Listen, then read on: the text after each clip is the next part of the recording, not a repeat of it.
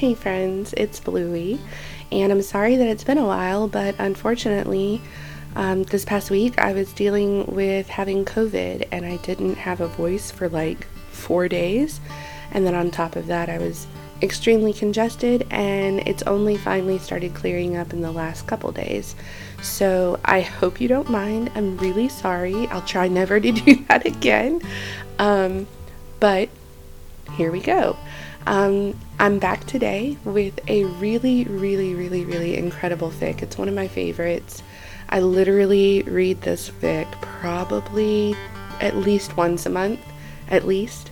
Um, it was the very first bookmark I ever made on AO3, and it means a ton to me that the author of this fic would allow me to record it because it's literally my favorite.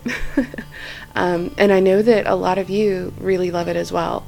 So let me tell you a little bit about this one. It was first published on October 14th of 2018 and it was completed on December 1st of 2018. We love it when authors complete their work. I should take a page from their book because none of my work is ever completed.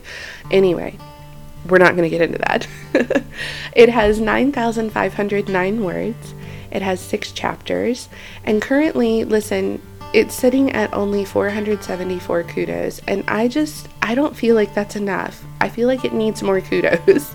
So when you're finished listening to this first one, I need you to like hop into the actual fic. I'll link it in here for you. And I need you to leave kudos on it because it deserves it. It really does. It's such a great fic. The tags for this fic are slow burn, introspection, developing relationship, pining, post lethal white, sweet, five times, and getting together. This is a five times plus one fic, which is one of my favorite tropes. I love it. And because it's like, well, you'll see. and the summary on this one is Five times Strike didn't ask Robin on an actual date, and the one time he did. And I know that you've guessed it already. This is Cracks in the Wall by SuperVi.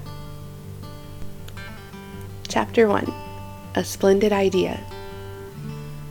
Even though she was just a guest in Octavia Street, it was Robin who saw Strike to the door after an evening of good food, good beer, and excellent company, while the hosts busied themselves tidying up. Maybe it was a coincidence, or maybe it was a coincidence, deftly engineered by Ilsa. For once, he found he didn't much care either way. The result rather fitted his purpose. The purpose had emerged last Sunday as he'd been ordering a certain item online. An idea had popped into his head and then somehow refused to leave. He had contemplated it over the following days, changing his mind at least a dozen times, regarding it in turns as stupid, inspired, unprofessional, splendid, and dangerous. Now, in the narrow hallway of Nick and Ilsa's welcoming home, he knew the back and forth was over. When he'd watched Robin over dinner at ease, smiling and joking with his dearest friends, the decision had just seemed to make itself, and so he found himself asking, Any interesting plans for tomorrow? Robin smiled. I'll just do some packing up. Don't really want to leave it to the last minute. You? I'm taking Jack on that day trip I promised him. You know, the Imperial War Museum, he said, and she nodded to let him know she remembered. Now that actually does sound interesting, she said. He knew that she was kind and polite, and that she was a good actress, but he still chose to believe she meant it. Yeah. Sure, guns and tanks, what's not to like? It's not all guns and tanks, Robin, he said with mock suffering, and she grinned cheekily in response. This grin, that was his opening. Strike, never a passive man in his professional life, knew that the last time he had truly taken the fate of a relationship in his own hands was when he had left Charlotte. Ever since then, he'd allowed romantic entanglements, and he only used the R word for lack of a better one, to form and disintegrate neither producing a diary for the former nor bewailing the latter. Robin was, of course, a bird of a rather different feather, and it had been more than mere passivity with her. That impressive blockade of his would have served well in the Napoleonic Wars. What wonderful results that strategy had gotten him. Time had not been stopped from running out. Possibilities had not been kept open. He glanced over Robin's shoulder. Nick and Ilsa seemed to remain at a safe distance away. His eyes flickered back to her face. You could see for yourself. He paused just for a second. Want to join us? He said it, he tried to say it, as if it was a common occurrence, as if they did things together every other weekend, just like that, just like friends. But it wasn't, and they didn't. And the unsuspecting Robin stilled. You can be a detective and still miss the clues and hints in your personal life. No one knew it better than Robin, soon to be Ellacott, again. But she couldn't help but notice that things had changed between her and Strike in the last month. They were back to where they'd been before her honeymoon. They talked, actually talked, and worked together, not just beside each other. This in itself felt like a lungful of fresh air after a year of being locked up in a stuffy room. But it was different, too. Something had happened the day she'd cried out her sorrows on the motorway verge. A crack had appeared in the wall he'd erected between them when they'd first met, and then painstakingly maintained for over two years, and words, gestures, and truths had begun to seep through. The information he volunteered, the open criticism of Matthew, even this, a nice Friday evening on what was very much his home turf. All of this would have been unthinkable to the Cormoran Strike of yore, the man who had managed their friendship as if he were in a witness protection program. So it was different, lovely, but different. And if you added the weight of her long buried hopes and fancies, sometimes she just wasn't entirely sure how to navigate this old new relationship. Join you? she repeated. Yeah, you said you've never been, and he added, You can keep an eye on Jack when I take a fag break, he said. I'd laugh, but if I go, we both know that's exactly what's going to happen, she said dryly and he spread his arms in acknowledged guilt. But wouldn't Jack be disappointed he'd not get you all to himself? Please. He'd be thrilled to meet another witness to his hospital heroics, and I ordered this kitty guide and had it delivered to Lucy's, so I expect he'll be all ready to show off and talk our heads off. That was nice of you, she said, but it was not an answer. Certainly not the one he was hoping for. Funny, He'd never really considered she might refuse. His own reticence had always seemed like the biggest hurdle to overcome. Well, an unfamiliar tingling in the tips of his fingers told him he was definitely considering it now. So, what do you say? he ventured again. We'll explore the museum, have pizza in the cafe, and hopefully no one will scream, puke, or set off the security alarm. She was looking down now, and he couldn't even try to read her eyes. She'd always been the one who'd wanted to shorten the distance that marked their friendship, but that had been a long time ago. Did she not want that anymore? Or did she think he expected more of her than she was willing to give, now or maybe ever? He'd thought that the company of a child, whose mouth seemed never to close, would be a clear enough indicator of what this trip was not going to be. But perhaps he'd thought wrong. Her silence went on too long. He had not prepared an exit strategy. His mind scrambled to formulate one now. He opened his mouth to speak, but just then she looked up and smiled. Blimey or crikey? Robin asks, holding up two Prenton mugs in the museum gift shop where the three of them have retreated after as much exploring and pizza as they could handle. Strike, who is discussing the merits of a Spitfire construction set with Jack, looks up and narrows his eyes in consideration. Neither, he decides. But if they have a bugger one, well, I'd pay good money for that. She shoots him a glance, all the more confused for his overdone northern pronunciation of the word, but his attention is turned back to the toy. He's grinning, a grin big enough to crinkle his eyes, and in a flash of understanding, her heart skips a beat. Chapter 2 The Pigeon Loft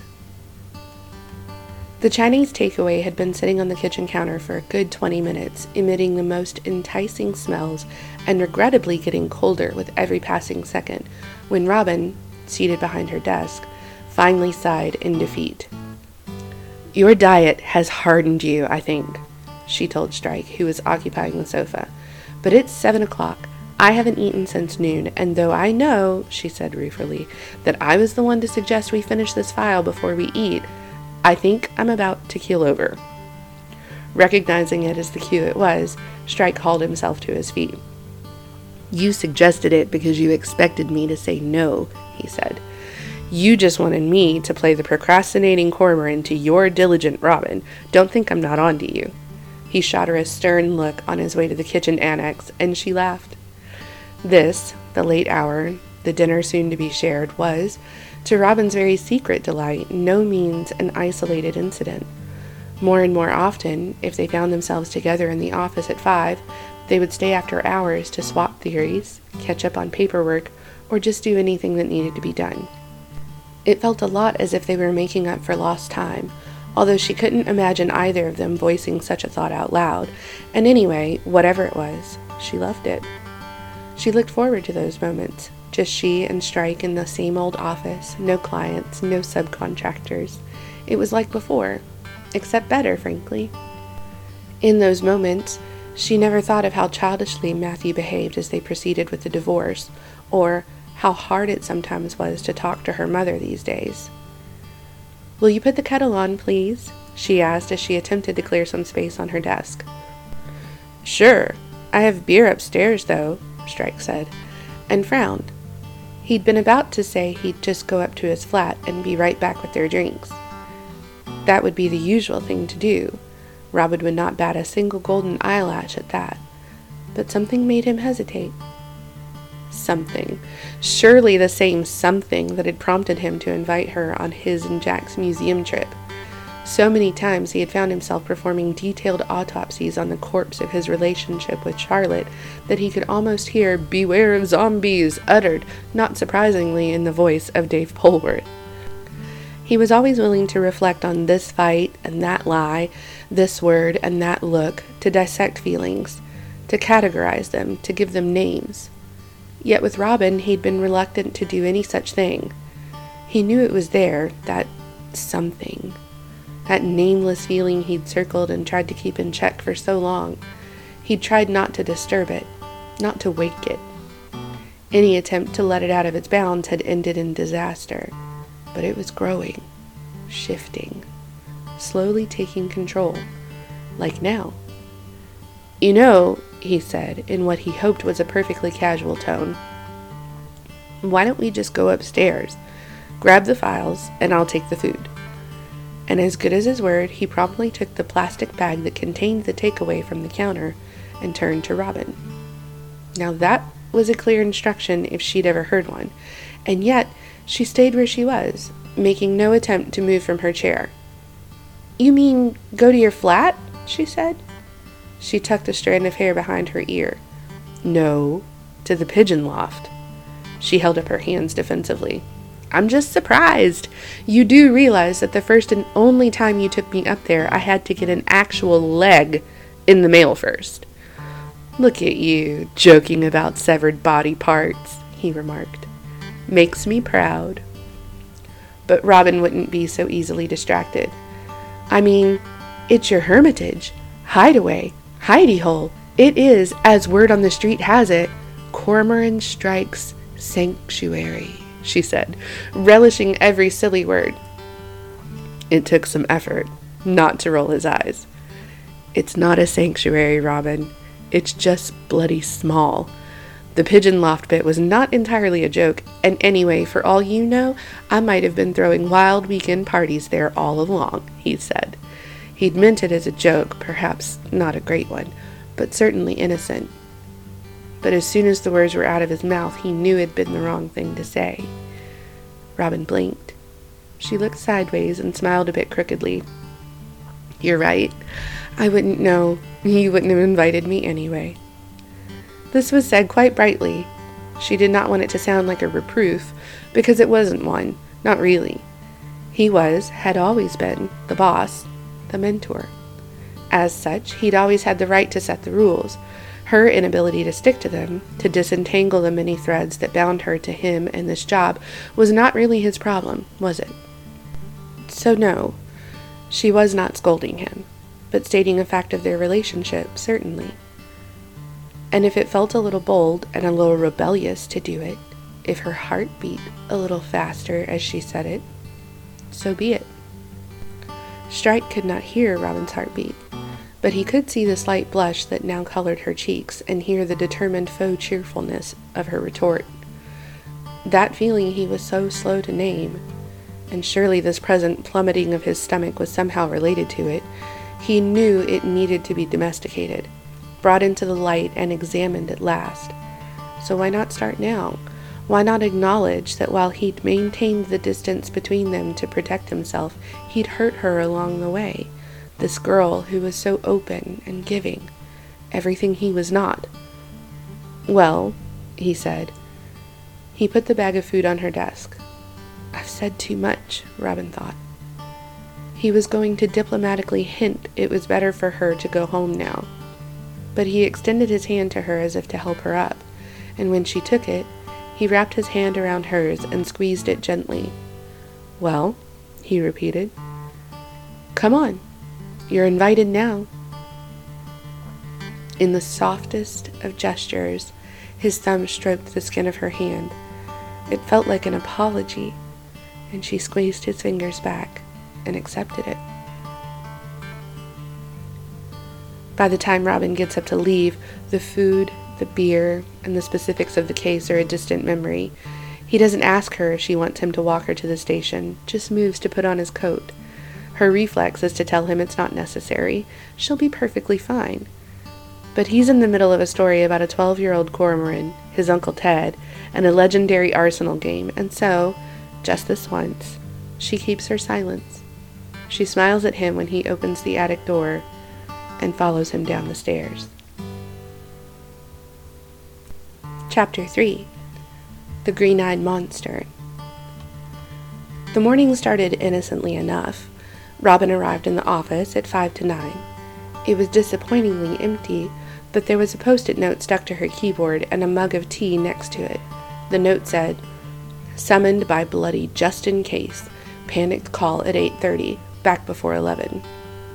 The tea was not too strong, not too weak, and still satisfyingly warm.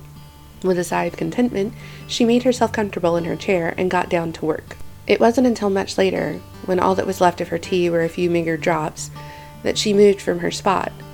She stretched her arms, put on a fresh kettle, and headed to Strike's office. She had a meeting in the early afternoon and needed to retrieve a file that he had apparently appropriated. And that was when she saw it, as soon as she opened the door. The suit hanging on a peg on the wall. Strike was not much of a suit man. He'd make the sacrifice if a case required it, and he'd occasionally worn the garment, always the same one, no less, for dates. Not that he'd ever announced that to Robin, but what did she have her well documented investigative skills for? There'd been one more occasion, of course, but. But, well, she didn't think he was planning to crash a wedding in the nearest future. And this wasn't for work either, that much she knew.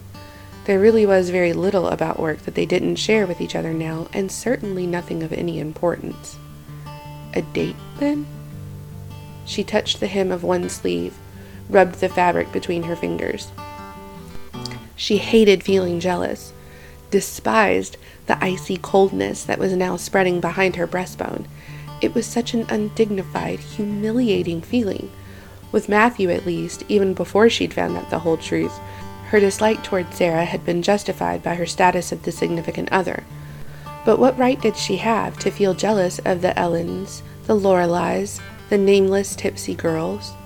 To compare herself to them, to imagine them with him, to feel bile rising in her throat every morning that she realized his flat had stood empty the night before? None. Who was it going to be this time? She moved abruptly to the window, it was November already, but the office was unpleasantly stuffy today. She opened the window, letting the cold air hit her, and took a deep, steadying breath. In some twisted way, the jealousy had served a purpose. It had been the first sign, or it should have been at least. She'd felt its toxic prickles long before her feelings for Strike had gone beyond respect and friendship, long before she'd let herself think of him in terms that were romantic or physical. She should have let that knowledge sink in. She hadn't, of course. Just one of her many failings. Her stomach clenched painfully. There was a bloody suit hanging on a bloody peg on the bloody wall. What a silly girl she was. Was it her inexperience, her naivete, that had lulled her into a false sense of security over the last few months? Somehow she'd forgotten that this was even a possibility, but why wouldn't it be? As wonderful as it was, friendship was friendship, but other things, things she sometimes found herself wondering about when she looked at his hands or his lips, were reserved for Robin? At the sound of his voice from the outer office, she almost jumped out of her skin. In here, she replied, hoping she sounded at most half as shaky as she felt. The guy's a nutter. We're charging him double, Strike said, entering his office. He quickly took in the scene. Robin standing before the open window, tense, pale, and looking more than a little spooked. Everything all right? Just looking for the Wilson file. she cleared her throat. Touched the side of her neck self consciously. Yeah, he decided. Everything was not all right. Forgot to give it back, didn't I? Sorry. Must have jammed it in a drawer when Miss Allen barged in yesterday. Just wait a second. He walked up to his desk. The file was probably there, and most likely in the top drawer, but he chose to open the middle one and began an unnecessarily thorough and silent search of it. He still half expected her to just throw in a non-committal comment about their pushy client. This was Robin, after all. But she seemed odd today, off her game. So why not give the true and tried method a spin? And sure enough, like a small, curious animal, she fell into the trap his silence had set. Going out tonight? she asked after a while, and when he looked at her, frowning, she inclined her head toward his suit. He'd forgotten it was there. Had she found out? Uh, no, I need to get it dry cleaned. She nodded and dropped her gaze. He, however, kept looking at her. I do need it for next week, though, he explained. My aunt and uncle are coming up next week. We're going to see a play, and casual wear for the theater is just not done in my aunt's world. He could see the change in her at once. The strange tension left her body, only to be replaced with a blush that now spread over her cheeks and neck. And just then, as if it were a moment of enlightenment in an investigation, the puzzle rearranged itself to form a complete picture. What did you think I needed it for? He wanted the question to sound neutral, conversational, but for all he tried, he still thought it simply came out gentle. Robin shrugged. Nothing in particular. He was an utter tosser to rejoice in her unhappiness, no matter how temporary, but it meant hope, and hope was a precious commodity, so rejoice he did, just a tiny bit. He could kiss her now, he realized with a jolt. He could kiss her, and chances were she would not slap him. For a moment, he let himself consider that possibility. No, if anything was ever to happen between them, it was not going to happen while she was still officially married.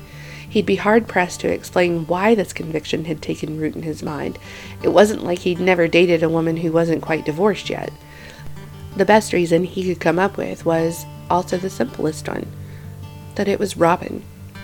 She deserved time, plenty of it probably, a clean start, and a lot more. But this at least he thought he could give her but the cautious joy that filled him now was so pleasant that he wanted to share it with her. He waited until her wandering gaze met his and said, Couldn't have been a date, you know. I'm not seeing anyone. I haven't been seeing anyone since Lorelei and I broke up. Robin flinched, caught out. She opened her mouth as if to say something, to assure him it was none of her business, to tell him she wasn't seeing anyone either. The words never materialized. It didn't matter. He only hoped she understood his message. And anyway, he'd been pondering how to broach a certain topic for a couple of days now. Funny you should bring up the suit, though. He scratched his head. Apparently, it was his turn now to display textbook symptoms of nervousness. I've been meaning to talk to you about it.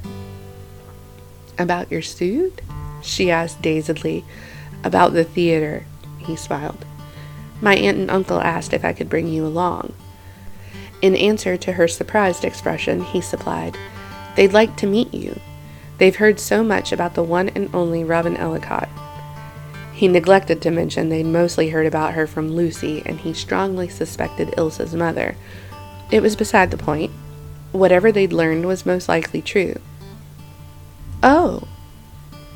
The Robin who stood before him now was very different from the forlorn Robin he'd happened upon not fifteen minutes before. The moment Joan and Ted met this lovely, joyful woman, well, that's so nice of them. I. That's the last thing I expected. Of course, I'd love to meet them. And with an impish smile, she added, You've met my parents, so I suppose it's only fair. Humph, was his only answer to this. He could only guess how her parents probably still felt about him. Robin swiftly turned to close the window, then faced him. So, what did you say the play was? She asked.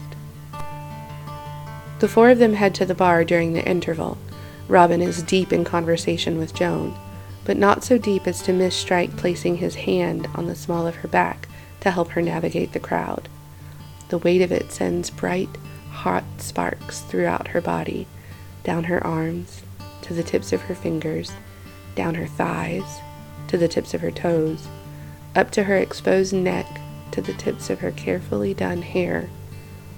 When she gets home, she pulls out a cardboard box from the bottom of the wardrobe and places her ticket stub inside next to a solitary champagne cork. And that's the end of today. I'll be back in a few days with chapters 4, 5, and 6. I have to tell you, chapter 5 is my favorite, so I'm super excited, super excited to get to do that one for you. I hope you enjoyed this one, and I hope you'll come back for the next three chapters. Bye!